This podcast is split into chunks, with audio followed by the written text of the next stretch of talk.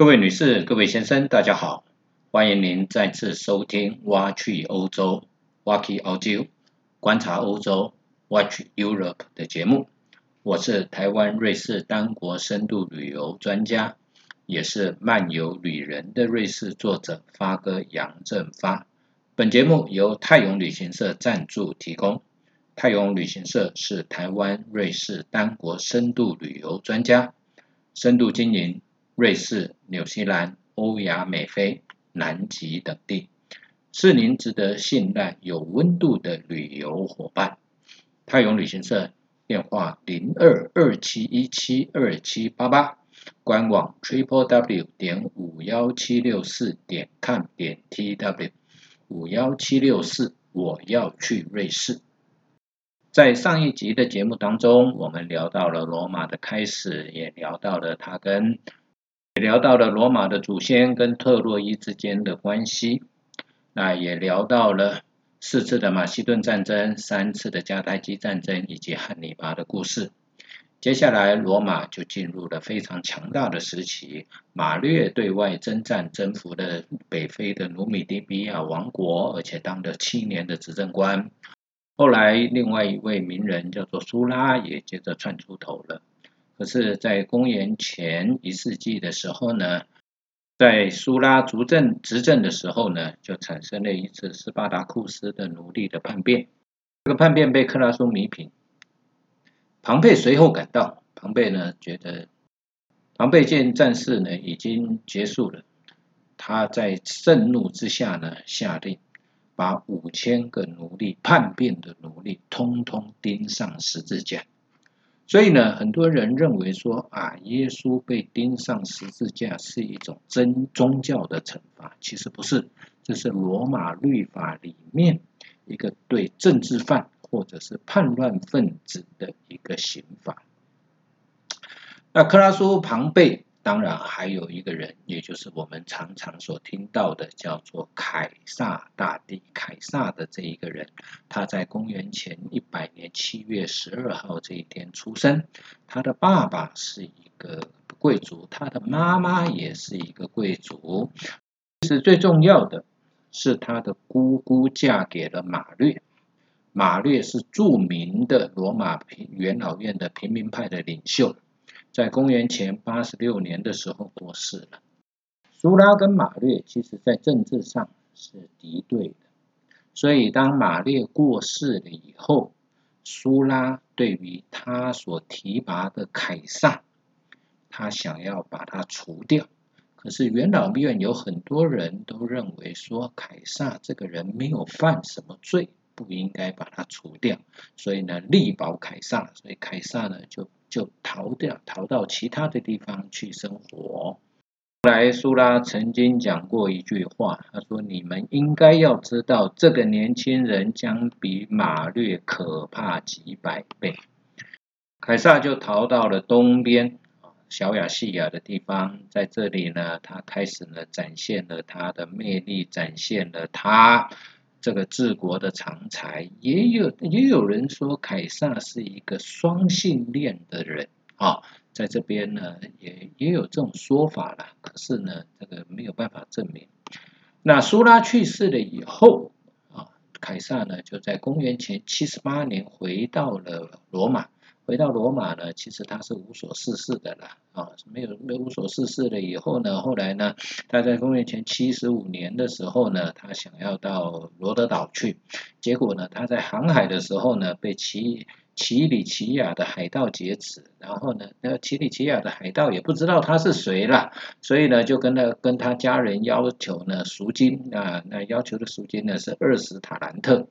这个凯撒一听到呢，就嘲笑他们说：“你们不知道我是谁，居然只要这么一点点的钱，你们应该要跟他要呢五十塔兰特啊！”所以呢，在等待的过程当中，这群海盗其实对凯撒呢也没有加以虐待，还能招待他吃住了，一同喝酒呢，饮酒作乐啊。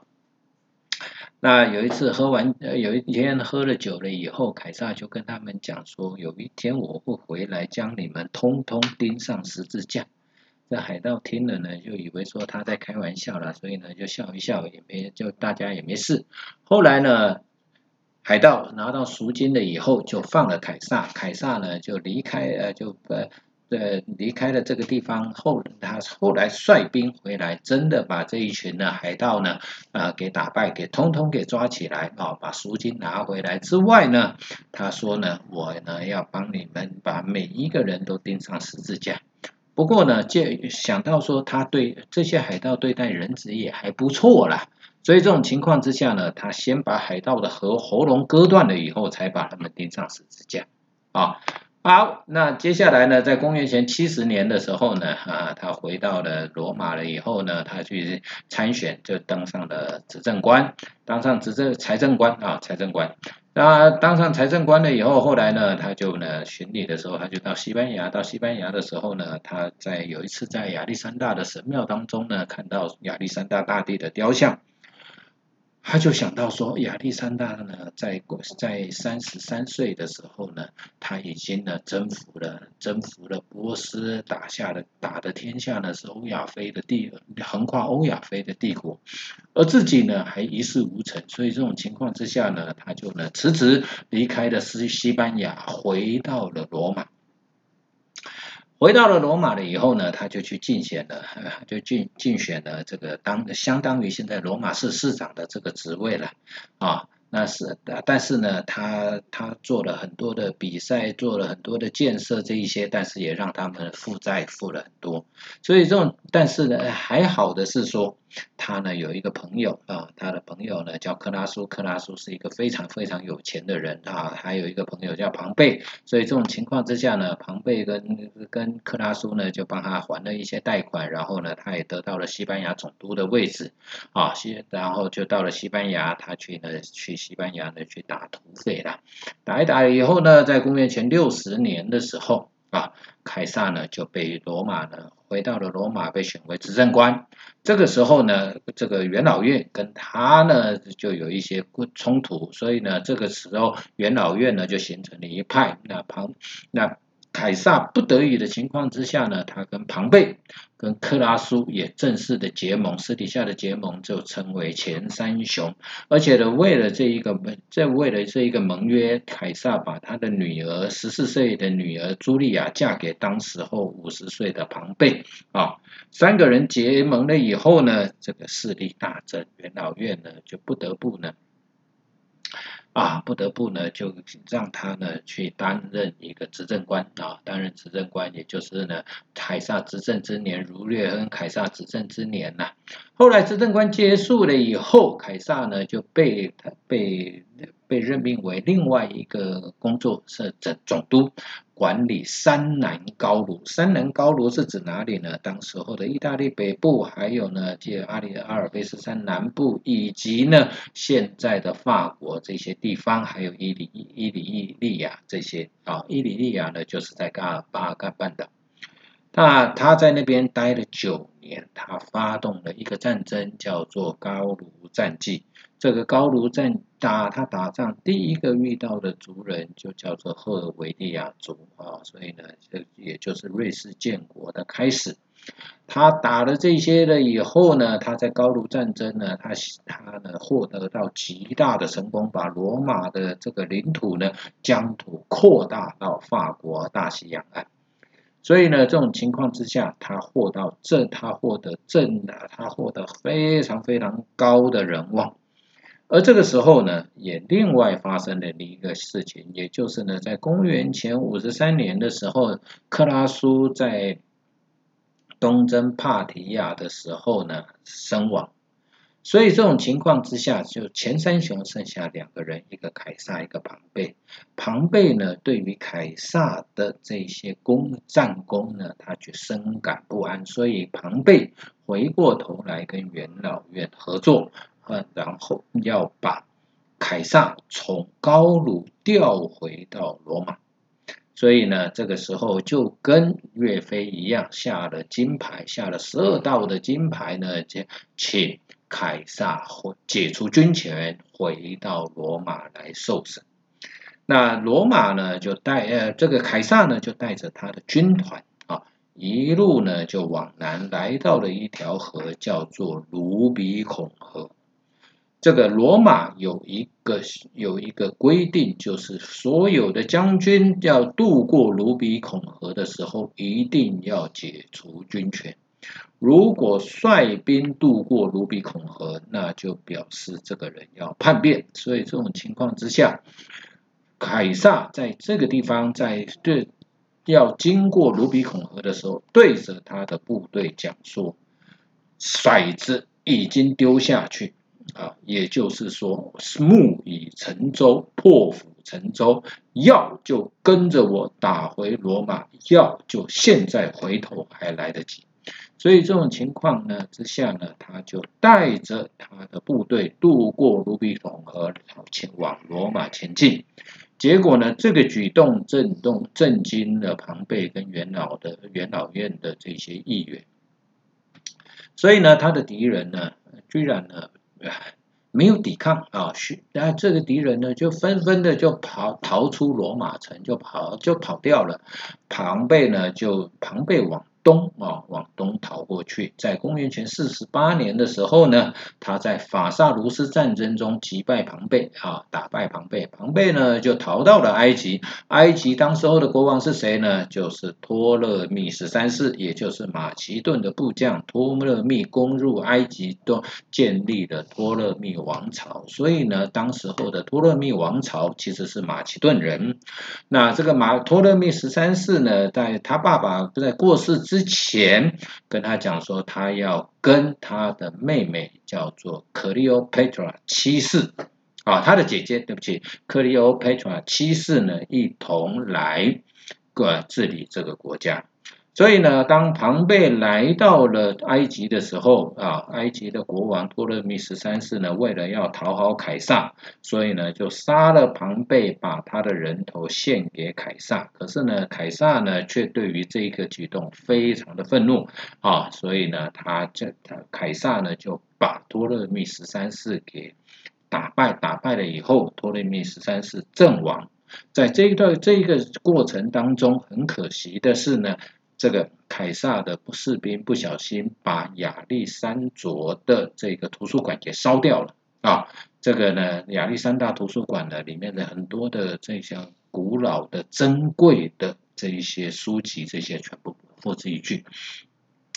这里面呢，这这个这后来呢，凯撒呢就后来在这里呢跟克里欧佩特拉啊，克里欧佩特拉呢生活了一段时间。听说呢，他们在船上呢，据据说克里欧佩特拉要觐见凯撒的时候，是啊先去洗澡，洗完澡了以后没有穿衣服，全身裸体，然后呢命他叫他的仆人呢把他用一块地毯。卷起来，然后送到凯撒的面前。当凯撒打开这个地毯的时候，看到的是一个裸体的美人，所以呢，就陷入了爱情当中。他跟克里奥佩特拉呢，就有一段的恋情。这一部电这个的过程曾经改拍过一部电影，这部电影呢是有一个非常有名的一个女演员叫做伊丽莎白泰勒所主演。啊，那他们在尼罗河上面搭船，也游船坐也两两个月的时间。凯撒在这边逗留，而且呢，他跟克里欧佩特拉呢生下了一个小孩，叫做凯撒里昂。公元前四十六年啊，公元前四十六年的时候呢，凯撒就回到了罗马。回到了罗马了以后呢，就举办了长达十天的凯旋式。这个时候呢，克里欧佩特拉，也就是埃及艳后啊，她呢也跟着呃跟跟着凯撒回到了罗马。据说猫这个动物是由埃及艳后带到欧洲的。这个时候啊，凯撒正式建立了一个欧亚非啊，欧亚非三国是横跨欧亚非的一个一个王朝。啊，所以呢，这种情况的我们呢，在扑克牌里面啊，这个 K 是 King，King 呢就有两个人，一个叫做亚历山大，一个叫做凯撒，他们都是建立横跨欧亚非三洲的一个大王国的地方。而在庞贝在呢，在攻击他在讨伐呢一个叫做本都王国的时候呢，因为呢元老院一直笑他说呢，哎，你要把战争的报告写上来啊，我们才知道你在做什么。所以呢，他在呃凯撒呢在这里面只写了三个字，叫 Veni Vidi Vici，就是 Veni 是来，Vidi 是看，Vici 是征服。所以呢，后后面的人就把它叫做“我来，我看，我征服”，这是这这个字非常非常有霸气的三个字啊。哦，那回到了回到了这个罗马了以后呢，四全公元前四十四年呢，他就被人家选为啊，就人家就称他为终身的执政官，终身独裁官。所以这种情况之下，元老院啊。元老院原来的这一些既得利益人人呢啊，怕这个凯撒的势力真的太过庞大，元老院从此呢就没有用。所以这种情况之下呢，在元老院呢就安排了一次的刺杀的行动啊，他们邀请凯撒到元老院去，然后呢，元老院就有大约六十位的元老呢在纷纷的刺杀他啊。总共呢，据说有二中的二十三刀，其中只有一刀是致是致命伤。当凯撒看到这么多的他他认识的人来刺杀他的时候，他知道他的生命已经到了终点了。所以呢，他当他倒下了以后，他用他最后的力量。把自己的衣服整理整理，然后呢，将他的罩衫覆面。这个呢是欧洲呃，这个是呢罗马的时候终身神职官所规定的这个装扮，所以呢气绝身亡。后来，也有人说这是一场他自己安排的一场政治谋杀啦。不过呢，这个历史上阴谋论的人太多了。有人说他已经患了癫痫症了。啊，他也为了他的后后代呢，叫乌大维啊，他的他的养子乌大维来铺路了。不过讲到这里呢，要发哥要跟各位听众呢来聊一聊，罗马的继承人刚开始是没有制度的，很多是收养的啊聪明才智、能力出众的人来作为养子，作为自己的继承人。那也有部分的领导人是由元老院来推举的，也有部分的领导人是由不军队来推举的。所以呢，刚开始罗马的领导人是一直没有所谓的继承制度，没有不是所谓的父传子，父传子一直是到狄奥多西的时代才变成了父传子。而凯撒的对后世的影响来讲的话呢？其中有一个啊，后来在神圣罗马帝国的时候，他们的皇帝叫阿古斯都啊，叫奥古斯都。那他们的这个国王就叫做凯瑟 （Caesar）。开瑟。那俄罗斯的沙皇沙也是来自于这一个字。当然，台湾呢就有所谓的凯撒饭店。那台湾呢也有所谓的凯撒卫浴设备马桶啊，那其实还有一个很重要的，就是我们现在用的历法。这个历法呢，在古代罗马的历法里面，一一年是三百六十天而已，所以呢，跟跟太阳的运转呢，往往是对不起来。所以凯撒在征服埃及的以后。把埃及的天文学家带回到罗马去修改了罗马的历法，一年变三百六十五又四分之一天，那每四年有一个闰年，这样子的话呢，就很类似现在我们所使用的历法。那这后世的人，由于凯撒非常的伟大。所以后世的罗马的人认为说他应该名列在一个月份里面，所以现在的七月 July 其实是凯撒的名字叫 Julius 啊，Julius 的这一个名字演变而来的。那还有一个呢，就是呢，他的儿子，他有一个儿子叫凯撒里昂。凯撒里昂呢，后来呢，在 Cleopatra 呢的的去世了以后，凯撒里昂也被处死。一般来说，大部分的人都认为凯撒是罗马由共和国体制转向罗马体制的关键人物。可是呢，凯撒在位的时候，他一直没有自称为皇帝，皇帝叫 Emperor，Emperor 是从 Imperial 这个字演变而来的，这个字是由后面的所谓后三雄。也就是乌大维、安东尼、雷必达这三个人的故事。后三雄的故事呢，我们将在下一期的节目当中，发哥再跟各位听众分享。凯撒是罗马第一个越过莱茵河去攻打日耳曼人的将军，他也是第一个攻入了不列颠群岛，也就是现在英国的将军。他对后世的影响。非常非常的大，那他也有一些名言，当然最有名的就是“我来，我看，我征服”。那他也说，诺夫在未死之前已经历经了多次死亡的恐怖。他还说，如果按照教科书的指示行动，是无法获胜的。